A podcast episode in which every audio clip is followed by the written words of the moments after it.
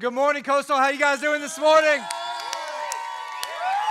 Welcome, welcome, welcome. My name is TJ. I'm one of the pastors here. We're glad that you're with us today. I'm, I'm glad to be back with you guys. It's been a couple weeks since I've uh, I've been up here speaking. By the way, I, I've heard that we had some incredible, incredible messages over the last couple weeks. In fact, if you missed the last couple weeks, I want to encourage you. You can go online or go on our app. In fact, we have it here. You can go, you can watch all the services, you can catch up from what's going on.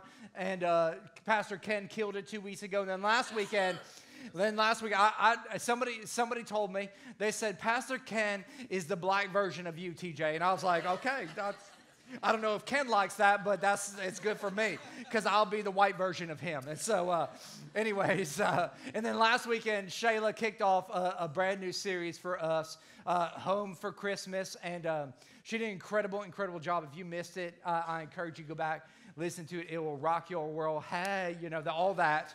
And uh, but but before we begin today, we have Christmas Eve, Eve and Christmas Eve coming up here in a couple weeks. And on your way out today, um, you're to get some invites because we have five service times available for Christmas Eve, and uh, we're we're kind of we like having fun at church, and we so we think inviting people to church should be fun, and so this year our invite cards are a little bit different. It's it's like go Jesus, it's your birthday invite card. Uh, we gonna y'all ready for my birthday? We're gonna party like it's my birthday, uh, birthday boy.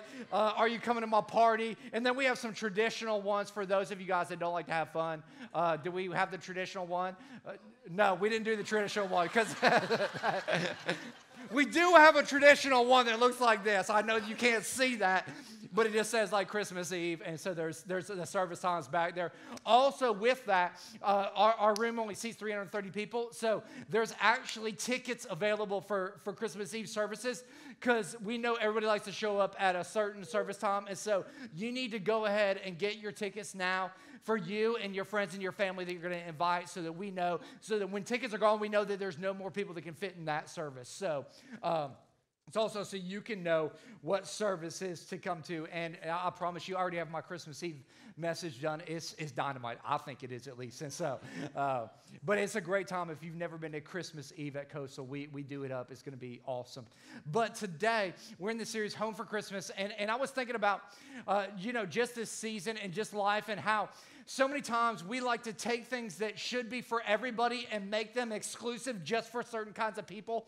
And, and, and some, for some reason in society, we like to do that. Like there are certain things in life that I think should just be for everybody. Like I think water should be for everybody. Like everybody should have access to water. But I was doing some research and I found this water called Bling H2O. In fact, we got some pictures of it right here. Anybody out there ever drank Bling H2O. Anybody ever had a bottle of that? That's good because it would set you back 40 bucks for a bottle of it. This, this water is targeted to celebrities and Hollywood types and athletes and uh, it, it's, it's, it's for people that feel like I can't just drink a regular bottle of like Fiji water. That's like, it's not enough. I need Bling H2O. And, and so they, they, they've done this water and it's, it's big, big deal. And so you would think that Bling H2O, like it's got to be bottled somewhere like really, really exclusive. Like it must be bottled from the depths of the Swiss Alps or from some exclusive Fiji water spring like it's more exclusive than just regular Fiji water like it's exclusive. No, no, no. This is bottled in the Smoky Mountains. Now, I've, I've been to the Smoky Mountains. Uh, I, have been in that water. I've played in that water. I've peed in that water. Tell, I'm telling you what, save your money, okay? It's just not that great. And so, uh, I found this, this other one called Renova, and uh, this, this, is, this is toilet paper. Um, and, and, and it's a special brand of toilet paper, and I'm not making this up.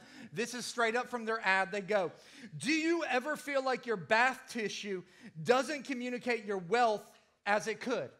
Has anybody ever asked themselves that question? Like, you know, my toilet paper is just not cutting it. It is just not communicating how wealthy I am. You know, it's like, that Charmin Ultra or whatever is just not doing it. And, and this is what they say.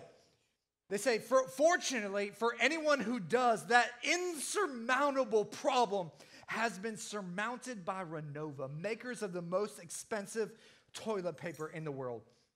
It says Renova's luxury toilet paper is the ultimate in luxury toiletries. This soft TP is made of 100% virgin pulp for maximum softness. Does anybody even know what that means? It's like virgin pulp. It's three ply and color fast, which means when you wipe your butt with the red, it isn't gonna stick there, you know? And so, check this out. It only costs $7.60 a roll. So, what that means is you are literally flushing your money down the toilet. That's what that means right there. That's so. Uh, so I, I, think that there are some things in life that, that should be for everybody, like toilet paper, like water. But yet, so many times in life, what happens is we like to take something that should be for everybody and we like to make it exclusive. We like to try to limit down the people that it's available to. And I think for so long, that is exactly what religion has done with God. Religion has taken this incredible gift called Jesus and said, oh, no, no, no, no, no, no, no. This isn't for everybody. This isn't for everyone.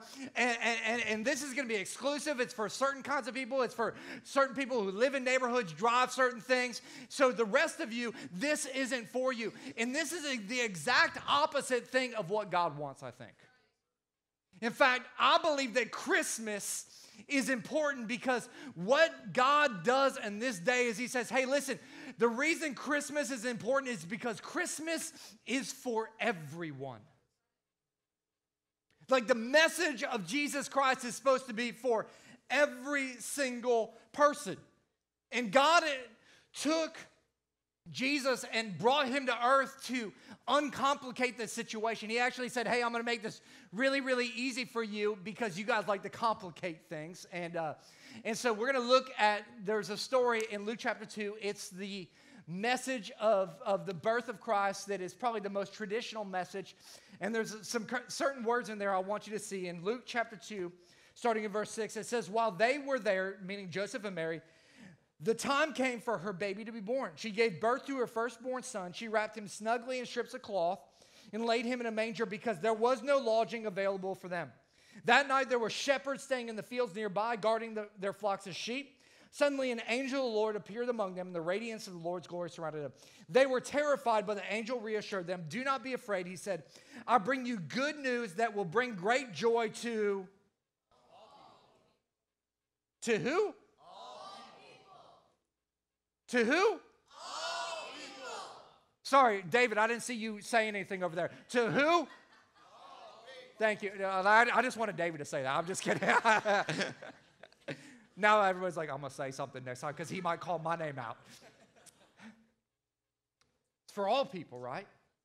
Why? Because Christmas is for everyone. Says the Savior, yes, the Messiah, the Lord has been born today in Bethlehem, the city of David. Now, what's interesting about this is that for 700 years, ancient scholars have been trying to predict how and when this would happen. And, and none of them would have ever said, you know, the way that we're going to proclaim the Messiah being born they would have never gone to this group of people called the shepherds to say, Hey, I want you to be the first to know. Like shepherds in those days, that was not like a high paying job. That was not like this really, really great career path. In fact, uh, if you think about shepherds, they were the lowest of low. They were probably the least educated people of their day. Not only that, but this is the night shift of the shepherd, so it's not even like the best shift of being a shepherd. And think about it even in Christmas plays, who gets the worst costume? The shepherds, right? They get a towel and like a sheet and a, a string and maybe some sandals. And, and like wise men get cool outfits, but shepherds don't. And so, of all people to bring this great news to, he brings it to the shepherds. So, God is basically telling us Christmas is for all people. It's not just for those that live in exclusive neighborhoods. It's not for those who have great marriages. It's not for those who just have good credit scores. It's for the rich. It's for the poor. It's for the lonely. And it's for those that are fulfilled. It is for everyone. No matter what you look like, where you've been, what you've done, what you're currently doing, Christmas is for everyone. And so when I started thinking about this, I said, now why, why, why would God do this? Why would He make this announcement? Why would He do it in this way? Like, what was His reasoning behind this? And I think the reason God announced it like this is because God has been after His kids' since the beginning. I think Jesus says this best in Luke chapter 19, verse 10. It says, For the Son of Man came to seek and save the lost. Now, what I've learned in life is, is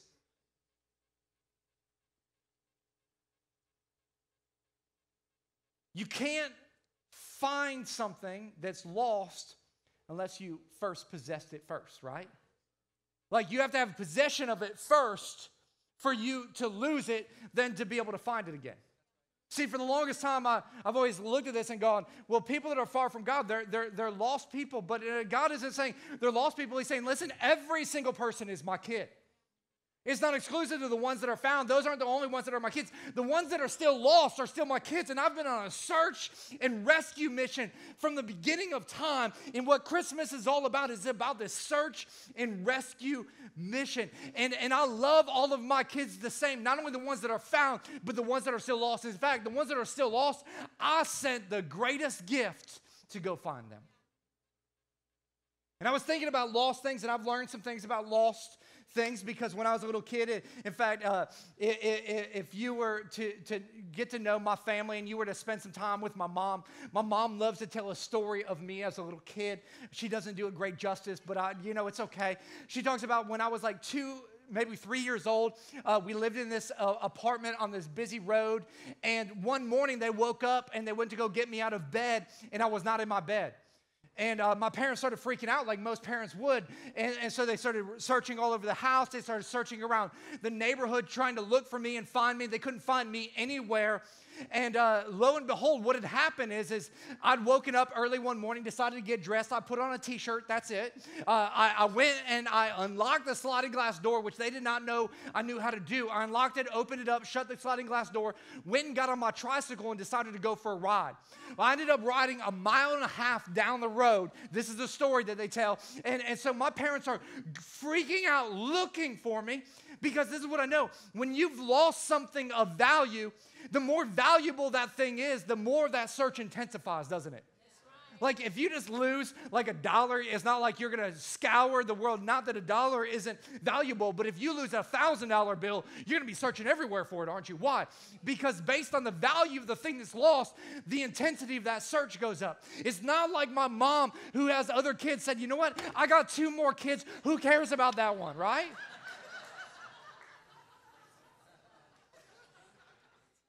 Come on, parents, you know what I'm talking. You're like, sometimes you would like to do that. I understand. Like, we're not calling protective services or anything, but we, we know. In fact, my mom didn't care where her other kids were in that moment. What she cared about was the kid that was lost. By the way, eventually some lady randomly saw my parents walking with me in the past, noticed me down getting ready to cl- cross a major intersection with no pants on and a t shirt, took me back, and my parents eventually found me. It was great. And so, if you really want to know what Christmas is all about, Christmas is not about what's found, it's about the things that are missing. And Christ was sent on a rescue mission for those who were lost. Kind of starts to change your view of what Christmas is all about. And Jesus illustrates this so beautifully in Luke chapter 15. It says this Now the tax collectors and sinners were drawing near to hear him. The Pharisees and the scribes grumbled, saying, This man receives sinners and eats with them. Now, the definition of a sinner is somebody that does something that you don't currently do, right? Like, that's a sinner. I got issues, I don't sin. They're a sinner, though. We're in church, it's okay to be honest. We'll talk about lying next week for y'all, okay? He continues on in verse 3.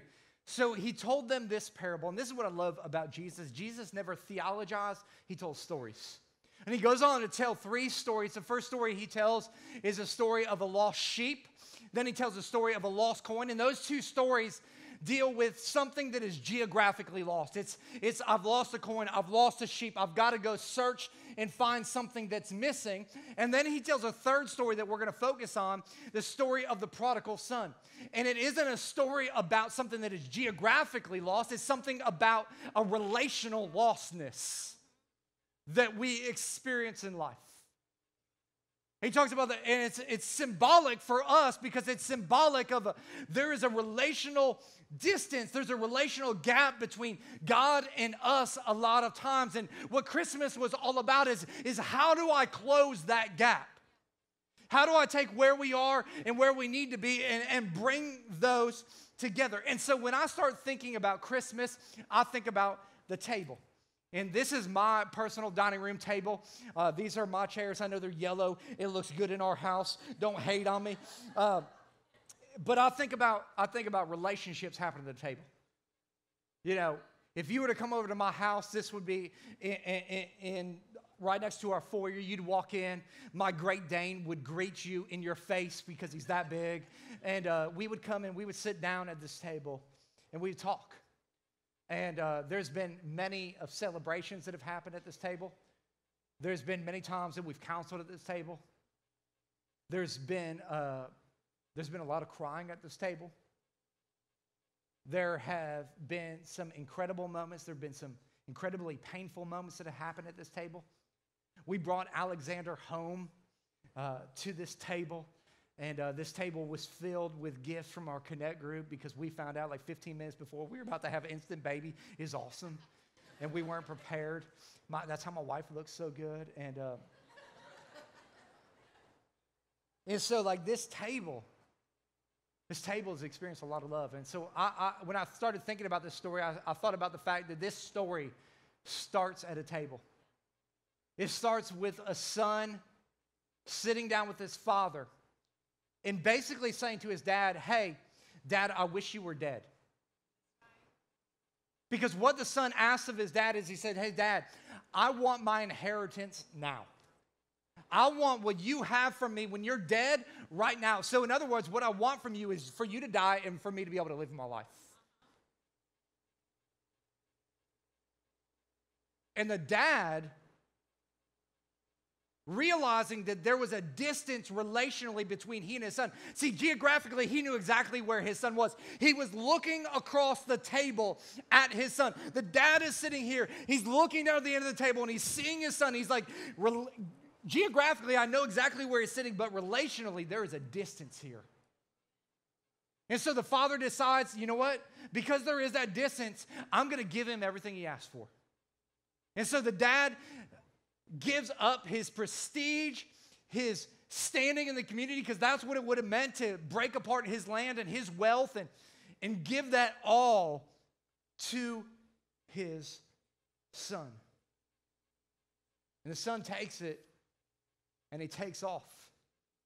I think one of the most dangerous things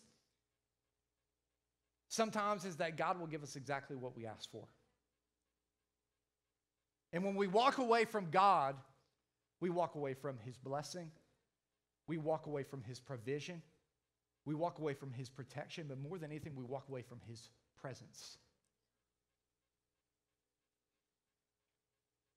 When we walk away from God, we walk away from this incredible relationship and so much more. It says in verse 13, not many days later, the younger son gathered all that he had and took a journey into a far country, and there he squandered his property in reckless living. He basically spends all that he has on wild living. Man, he not only went out, he lived it up. And this is where I hate like old school preachers. This is what they'll do right here in this moment. They'll be like, young people, young people, sin is not fun. Young people, let me tell you something. Sin is not fun. And every time I hear that, I think to myself, bro, that's because you're not doing it right. Because when I was sinning, I'm going to be honest, I was having fun. Like it was a blast. Like I was fussing and cussing and doing all kinds of things. Listen, the Bible said says sin is fun for a season. See, sin is fun, just the consequences are not. Going out and eating a dozen Krispy Kreme donuts today is fun. The scale next Friday, 10 pounds later, is not. Come on, somebody. And so that's, that's exactly what's happening. So, so and, and what's happening for a lot of us is the enemy is setting us up with sin. He's setting us up with go live it up, go have fun. And he's setting you up for a big, big fall. Because you think that that's all good, and then when all good turns all bad, which is exactly what happens in the story. It says in verse 14, and when he had spent everything, a severe famine arose in the country, and he began to be in need. See, that same preacher will tell you sin will take you farther than you want to go, keep you longer than you wanted to stay, and make you pay more than you ever wanted to pay. And it will cost us. Cost us something. For most of us, it will cost us everything. And for some of us today, it is costing us. There is a it's costing us relationally. It's costing us financially. It's costing us in our marriage. It's costing us in our relationship with our kids. It's costing us in our careers. It is costing us. And here's what I've discovered is when things are going good, you don't need a relationship with God. Like it's it's in those moments it's really really easy to forget about God, but all of a sudden in this story a recession hits. Sound familiar? We just had one of those about 9 years ago, 10 years ago. And everything isn't so good. And it's in that moment, in those moments, that we need help, that we need something more. And here's what I've discovered most people geographically are found, like you know exactly where you are today. You're sitting in church. But a lot of us are relationally lost. We can come in and we can play the game. We can say the, the right words, oh, I'm blessed and highly favored. God is good all the time and all the time. God is good. You know, we know the lingo, we got the jargon down so we look real spiritual.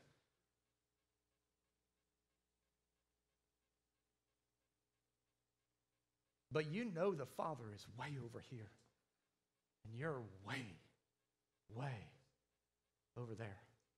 And I honestly believe that most of us, we never intended to have this distant relationship.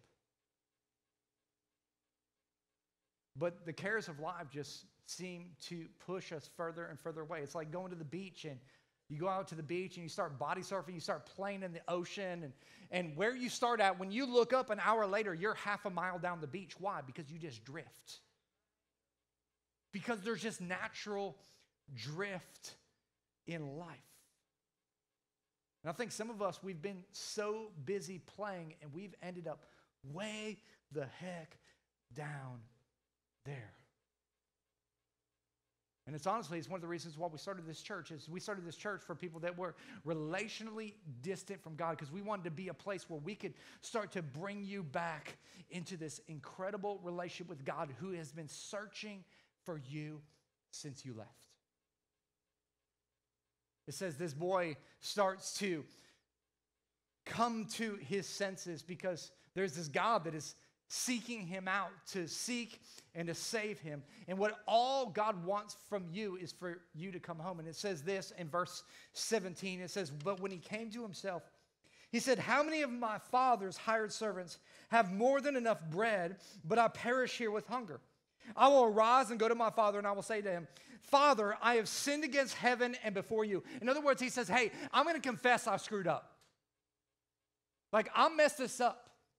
And he continues on and he goes, he goes, I am no longer worthy to be called your son. Treat me as one of your hired servants. He starts to repent because he realizes there is a price to be paid. He, and, and this is his realization in this moment. He goes, Hey, listen, I know at my dad's house because right now he's in a pig pen because he's so destitute, broke. And some of us, we're not there from a, a financial standpoint, but relationally and different things in our life, we are. We're destitute and broke and we're lonely and we're going, Man, I know back in the day when I was in a relationship with God, it was awesome. And if I could just get back to that place, I know that God would probably not accept me, that God would not probably take me in my current circumstances, that God, there's no way that He would allow me to do this, but maybe, just maybe, I could earn my way back. Maybe I could start to put my life together, and when I put my life together, I could just stand on the outskirts of and maybe just serve my dad, but never sit at the table because I realized that there's no place at the table for me. I gave that up.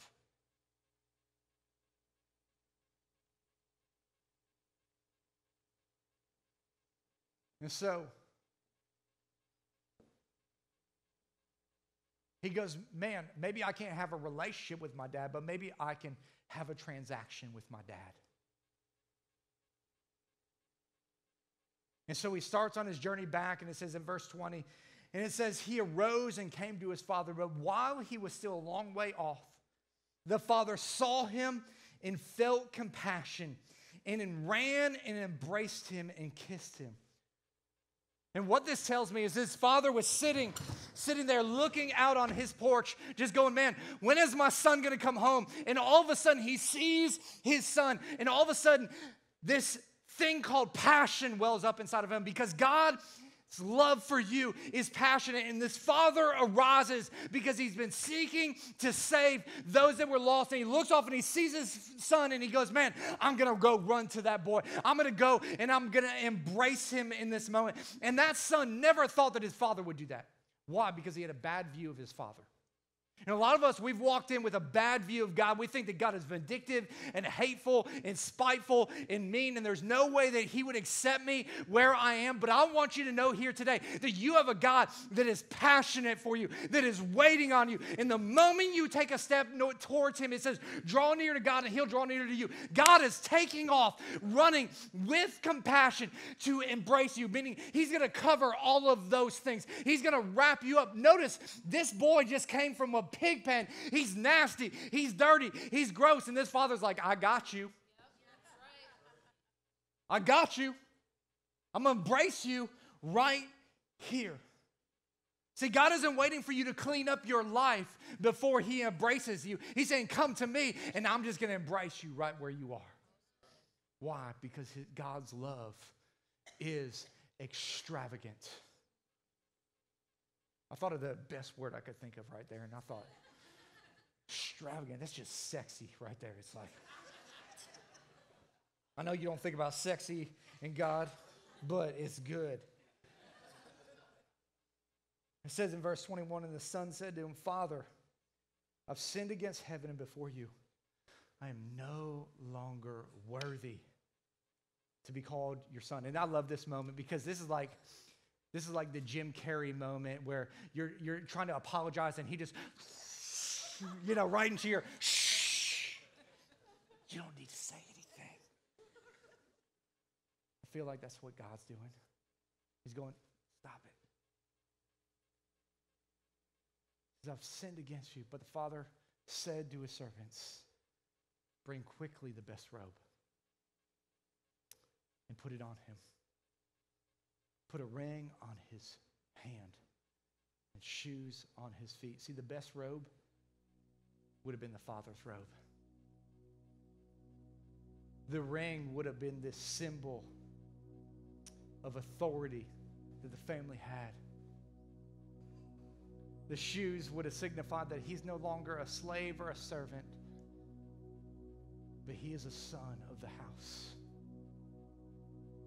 See, the extravagance of God's love is that not only does He forgive, but He's a restorer. He restores those things. And I believe that if you're still breathing, then God's still got a plan. And I know some of you guys going, but TJ, but TJ, but TJ, you don't know what I've done. When does God deal with all that stuff? He doesn't deal with that stuff when you come home. Here's what I've learned in my own life I need to know that you love me unconditionally before you can speak into my life. And I think that God knows that about us. And so He goes, Hey, I want you to see that my love for you is passionate, that my love for you is extravagant, so that you come home, so that you know that I love you. And when you know that I love you, then you know that when I start to correct some things in your life, it's not doing that because I'm trying to hurt you, but it's because I love you so much, I want what's best for you. And so that doesn't happen when you come home, that happens later as we build our relationship. But here's what's most incredible. And this is where it all ties into Christmas is, is that God's love is available. In the next verse, in verse 23, and it says, and bring the fattened calf and kill it. He says, let's eat and celebrate. He says, hey, let's go to the table. And this is what's amazing because the son knows that there's no room at the table. Like those seats have been filled. But here's the amazing thing about God.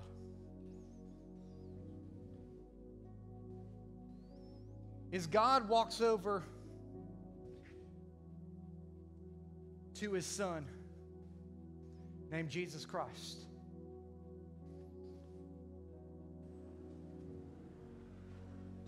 He said, Son, I need you to vacate this chair.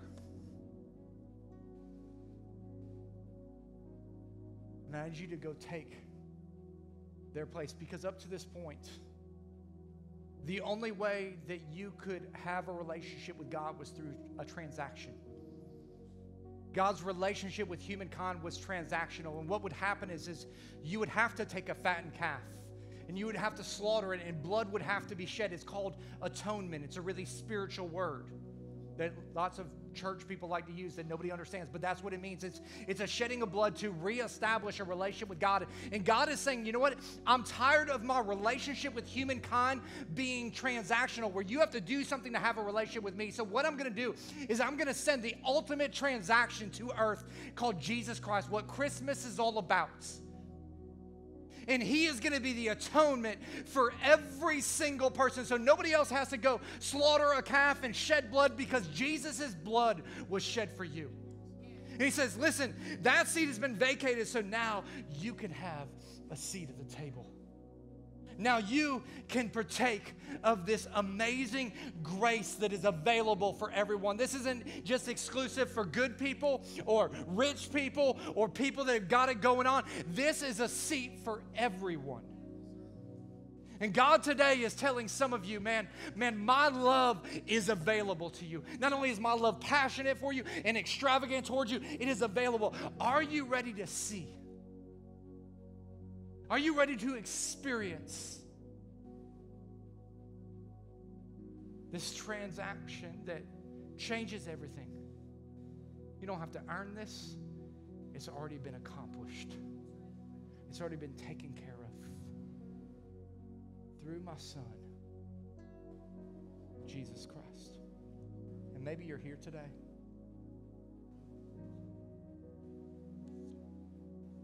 And geographically you're found, you know exactly where you are. But relationally today, you're distant from God. Maybe through some drifting,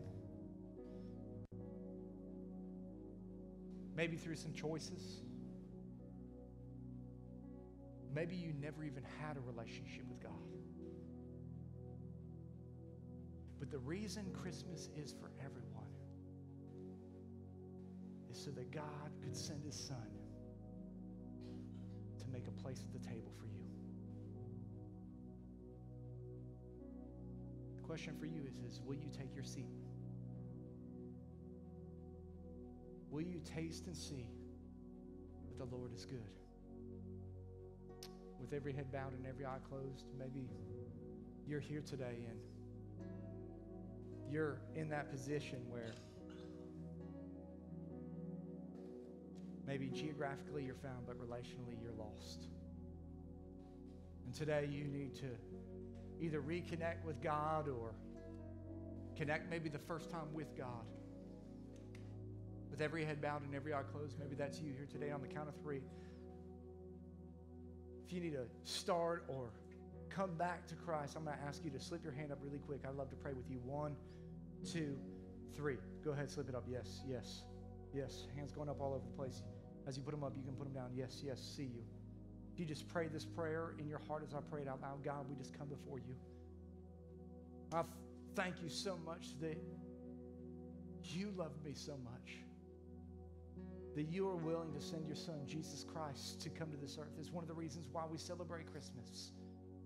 So that he could be the ultimate transaction, so that he could take away my sin and my shame and my pain and and reconnect me with the Father. And it's because His blood that was shed on Calvary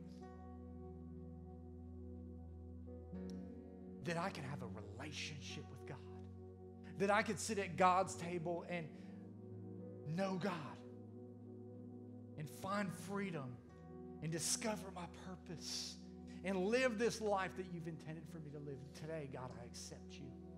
I ask you to not only to come into my heart, but run my life. God, we love you in this place and we celebrate.